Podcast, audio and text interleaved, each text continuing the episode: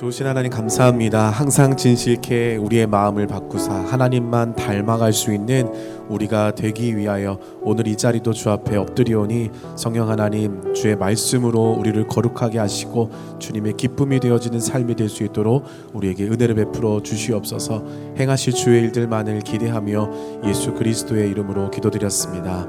아멘. 할렐루야 좋은 아침입니다. 이 시간 함께 나눌 주의 말씀은 고린도전서 5장 1절에서 8절까지의 말씀입니다. 고린도전서 5장 1절에서 8절까지의 말씀을 제가 한 절, 우리 성도님들 한 절 교독하여 읽도록 하겠습니다. 고린도전서 5장 1절에서 8절입니다. 너희 중에 심지어 음행이 있다 함을 들으니 그런 음행은 이방인 중에서도 없는 것이라 누가 그 아버지의 아내를 취하였다 하는도다. 그리하고도 너희가 오히려 교만하여져서 어찌하여 통한이 여기지 아니하고 그 일 행한 자를 너희 중에서 쫓아내지 아니하였느냐? 내가 실로 몸으로는 떠나 있으나 영으로는 함께 있어서 거기 있는 것 같이 이런 일 행한 자를 이미 판단하였노라. 주 예수의 이름으로 너희가 내 영과 함께 모여서 우리 주 예수의 능력으로 이런 자를 사탄에게 내어 내주었으니 이는 육신은 멸하고 영은 주 예수의 날에 구원을 받게 하려 함이라. 너희가 자랑하는 것이 옳지 아니하도다. 적은 누룩이 온 덩어리에 퍼지는 것을 알지 못하느냐. 너희는 누룩 없는 자인데 새 덩어리가 되기 위하여 묵은 누룩을 내버리라. 우리의 유월절 양 곧 그리스도께서 희생되셨느니라 이러므로 우리가 명절을 지키되 묵은 누룩으로도 말고 악하고 악의에 찬 누룩으로도 말고 누룩이 없이 오직 순전함과 진실함의 떡으로 하자. 아멘. 어, 교회의 핵심은 거룩입니다. 교회가 거룩하지 못하면 영적인 힘을 잃어버리게 됩니다. 세상이 아무리 그 상식을 넘어서는 타락의 모습을 보인다 할지라도 교회는 항상 거룩해야만 합니다. 당시 고린도 지역 그 어, 곳에서 사는 사람들의 문화와 어떤 사회적인 여러 문제들 중에 하나는 이 성적인 문제, 어떤 성적인 타락이었습니다. 이런 문제는 세상에서뿐만 아니라 교회 안에까지도 들어와 있었고 심지어 그 문제가 교회 안에서 더 심각했음을 오늘 본문의 말씀이 말하고 있습니다. 고린도전서 5장 1절부터의 말씀에서는요. 어떤 성도의 음행에 대한 문제를 언급하면서도 개인의 문제를 넘어서 고린도 교회의 문제에 대해서 말씀하고 있습니다. 우리 1절과 2절 말씀을 다시 한번 읽도록 하겠습니다. 너희 중에 심지어 음행이 있다 함을 들으니 그런 음행은 이방인 중에서도 없는 것이라 누가 그 아버지의 아내를 취하였다 하는도다. 그리하고도 너희가 오히려 교만하여 져서 어찌하여 통한이 여기지 아니하고 그 일 행한 자를 너희 중에서 쫓아내지 아니하였느냐. 이 멀리 에베소에서 고린도 교회에 편지를 쓰고 있는 이 바울에게까지요. 고린도 교회 내에 음행의 소식이 들렸습니다.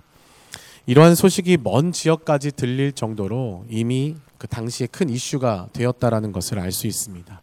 1절 말씀에 음행이 있다 함을 들으니라는 이 말에서 알 수 있듯이 어느 곳에서나 고린도 교회의 음행이 이야기되어지고 있다라는 것 뜻입니다.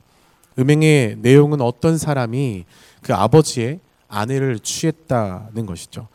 아버지의 아내 즉 계모를 가리킵니다. 이러한 행위는 이방인 중에서도 없는 것이라고 표현될 만큼 사실상 상식 적인 어떤 그러한 내용들을 벗어나는 근친 상간을 말하는 것이기 때문에 아버지의 아내를 취하였다라는 그 자체가 교회를 넘어서 이 세상에서도 윤리적으로 벗어난 심각한 문제였음을 알 수 있죠. 예수님을 믿는 자들뿐만 아니라 예수님을 믿지 않는 자들까지도 모두가 놀라면서 아니 어떻게 이럴 수가 있지? 아, 그래도 이건 아니지라고 말할 문제였다라는 것입니다. 중요한 것은 예수님을 믿는 고린도 교회 안에 있는 어떤 한 성도가 이러한 음행을 저질렀다라는 것뿐만 아니라 더 나아가서 이러한 심각한 문제에 고린도 교회가 어떻게 대처하고 있는가라는 것입니다. 이 사실적인 내용으로만 보아도 어떤 성도가 이방인들 사이에서도 허락되지 않았던 근친상간을 범했다라는 사실은 분명 심각한 문제였습니다. 하지만 이에 대한 교회의 태도는 아, 충격이 아닐 수 없는 것이죠. 오히려 교만하여져서 통한이 여기지 아니하고 있는 모습이다라고 오늘 성경이 이야기합니다. 심각한 죄의 문제 앞에서 느슨한 태도, 어, 나와는 전혀 상관없는 것처럼 덮어두는 것과 같은 태도를 보이고 있는 것입니다. 이 절 말씀이 어찌하여 통한이 여기지 아니하고 어, 이러한 더러운 음행으로 인해 교회가 심각한 영적인 타락, 또 교회가 점점점 추락하고 있는 상황 가운데 있었음에도 불구하고 고린도 교회는 전혀 슬퍼하지 않고 있는 것입니다. 죄악을 눈 감아 버린 것입니다. 죄에 대한 인식이 무뎌지고 그 결과 영적인 힘을 잃어버리는 것입니다. 어쩌면 그들 안에 이미 이러한 죄악이 자리 잡고 있는지도 모르겠습니다. 그래서 덮으려고 했는지도 모르는 것이죠. 교회의 문제와 아픔에 애통하면서 눈물로 기도하고 하나님의 용서와 그 국률하심을 구하는 것이 온 교회의 마땅한 태도임에도 불구하고 고린도 교회는 그 일 행한 자를 쫓아내지도 않고 슬퍼하지도 않고 기도하지도 않고 있는 것입니다. 교회의 핵심은 잘 아시는 바와 같이 거룩입니다.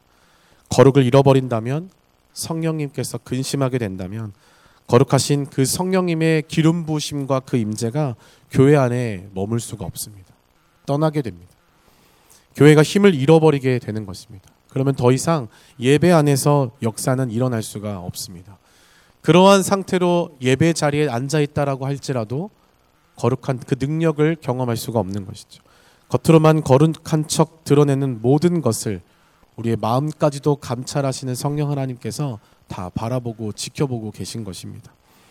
내 문제가 아니라고 해서 내 개인의 죄가 아니라고 해서 슬퍼하지도 아니하고 기도하지도 않고 모른 척 덮어준다라고 한다면 그것이 곧 우리가 직면하게 될 문제로 우리 앞에 놓이게 될 것입니다.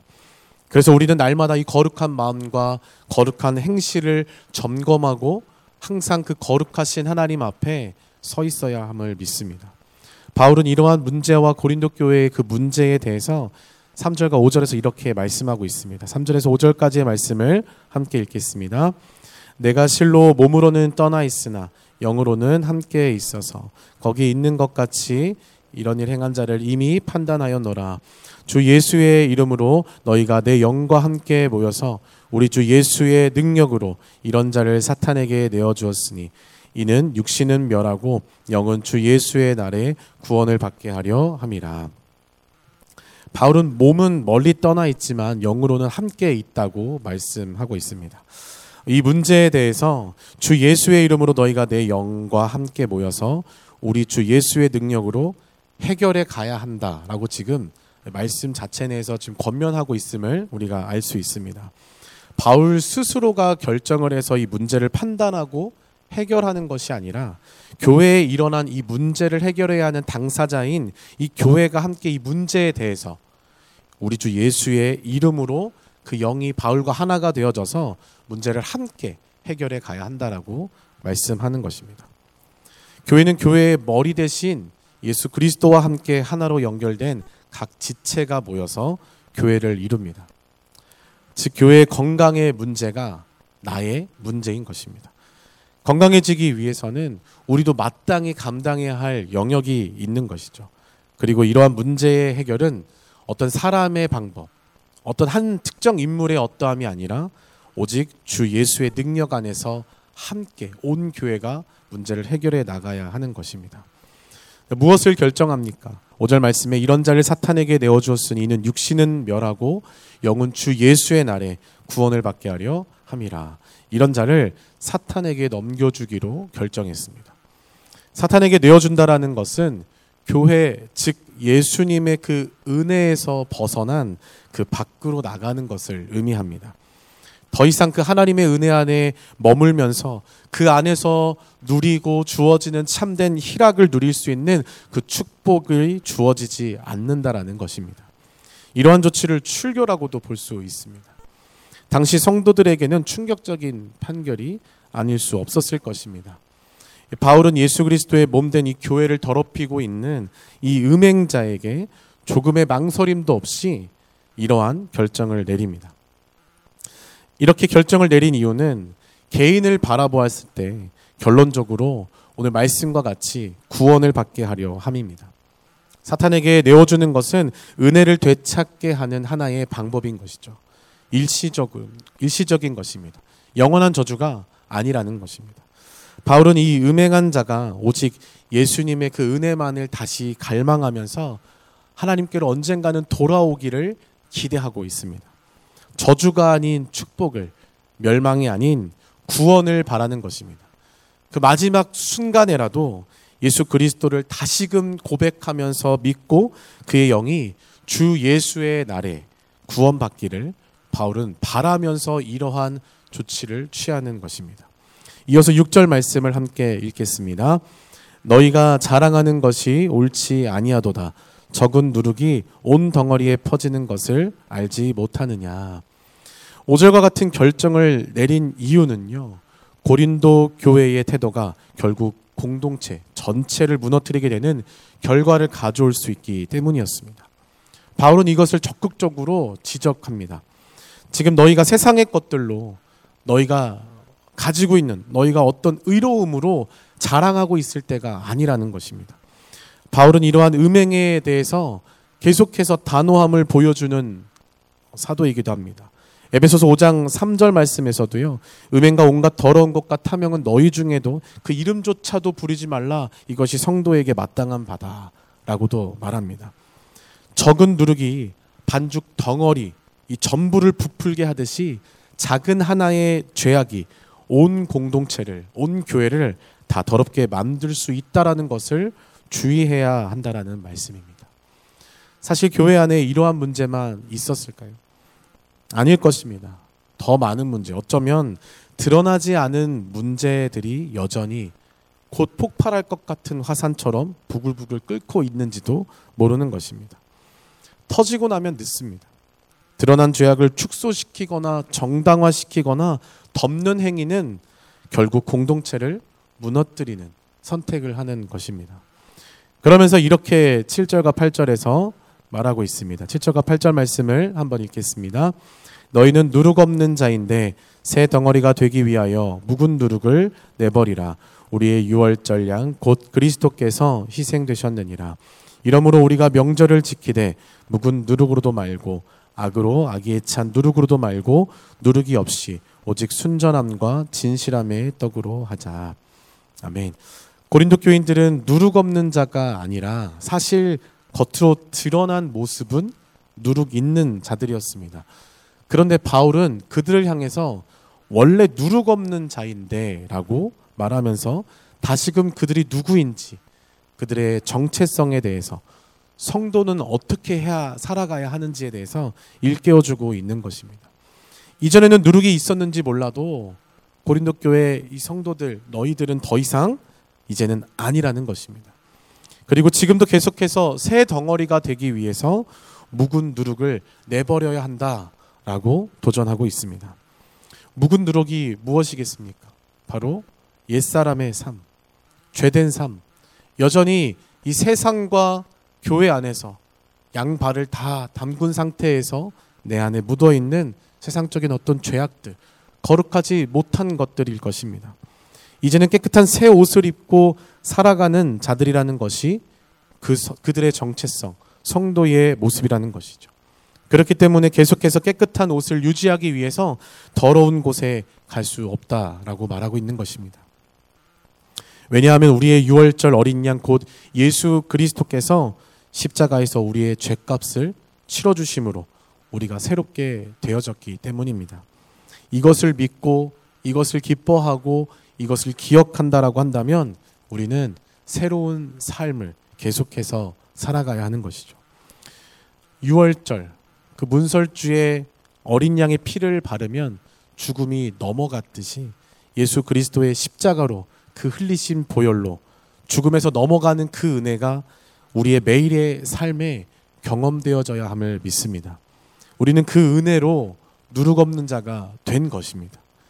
사랑하는 성도 여러분, 우리 안에 남아있는 묵은 누룩은 무엇입니까?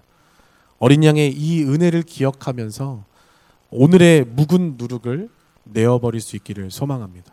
그리고 앞으로 우리가 주님의 나라에 그 이를 때까지 우리 안에 계속 찾아올 수밖에 없는 죄된 모습들이 내어 버려질 수 있기를 간절히 소망합니다. 교회는 누룩 없는 깨끗한 공동체이기 때문에 이 누룩을 제거해야만 합니다. 거룩한 교회라고 한다면 그 음행, 그 누룩을 부끄러워하고 그것을 넘어서서 애통하고 그로 인해서 기도하고 슬픔 가운데 하나님 앞에 엎드려서 온 교회가 주님 앞에 자복하고 회개해야 함을 믿습니다. 교회는 계속해서 현재의 누룩을 제거하고 앞만을 보면서 주님의 나라의 확장을 위해서 전진해 가야 하는 것입니다. 새 덩어리가 되기 위해서 묵은 누룩을 내버려야 함을 믿습니다. 오직 우리 안에 순전함과 진실함만이 남기를 원하는 것입니다. 죄에 대해 자신을 속이지 않는 순전함으로 날마다 주님 앞에 나아가는 그런 성도. 그리고 예수님의 십자가로 얻은 이 새로운 삶을 지켜나가는 진실함을 소유한 그러한 거룩한 교회가 바로 저와 우리 성도님들, 우리 새로운 교회가 되기를 주님의 이름으로 간절히 축원합니다. 기도하겠습니다.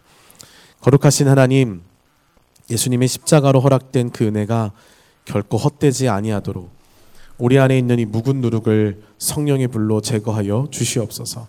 매일의 거룩함을 이어갈 수 있는 순전하고 진실한 주님의 자녀들이 되도록 그런 우리 교회가 되도록 매 순간 우리와 함께하여 주시옵소서. 감사드리며 예수님의 이름으로 기도드렸습니다. 아멘.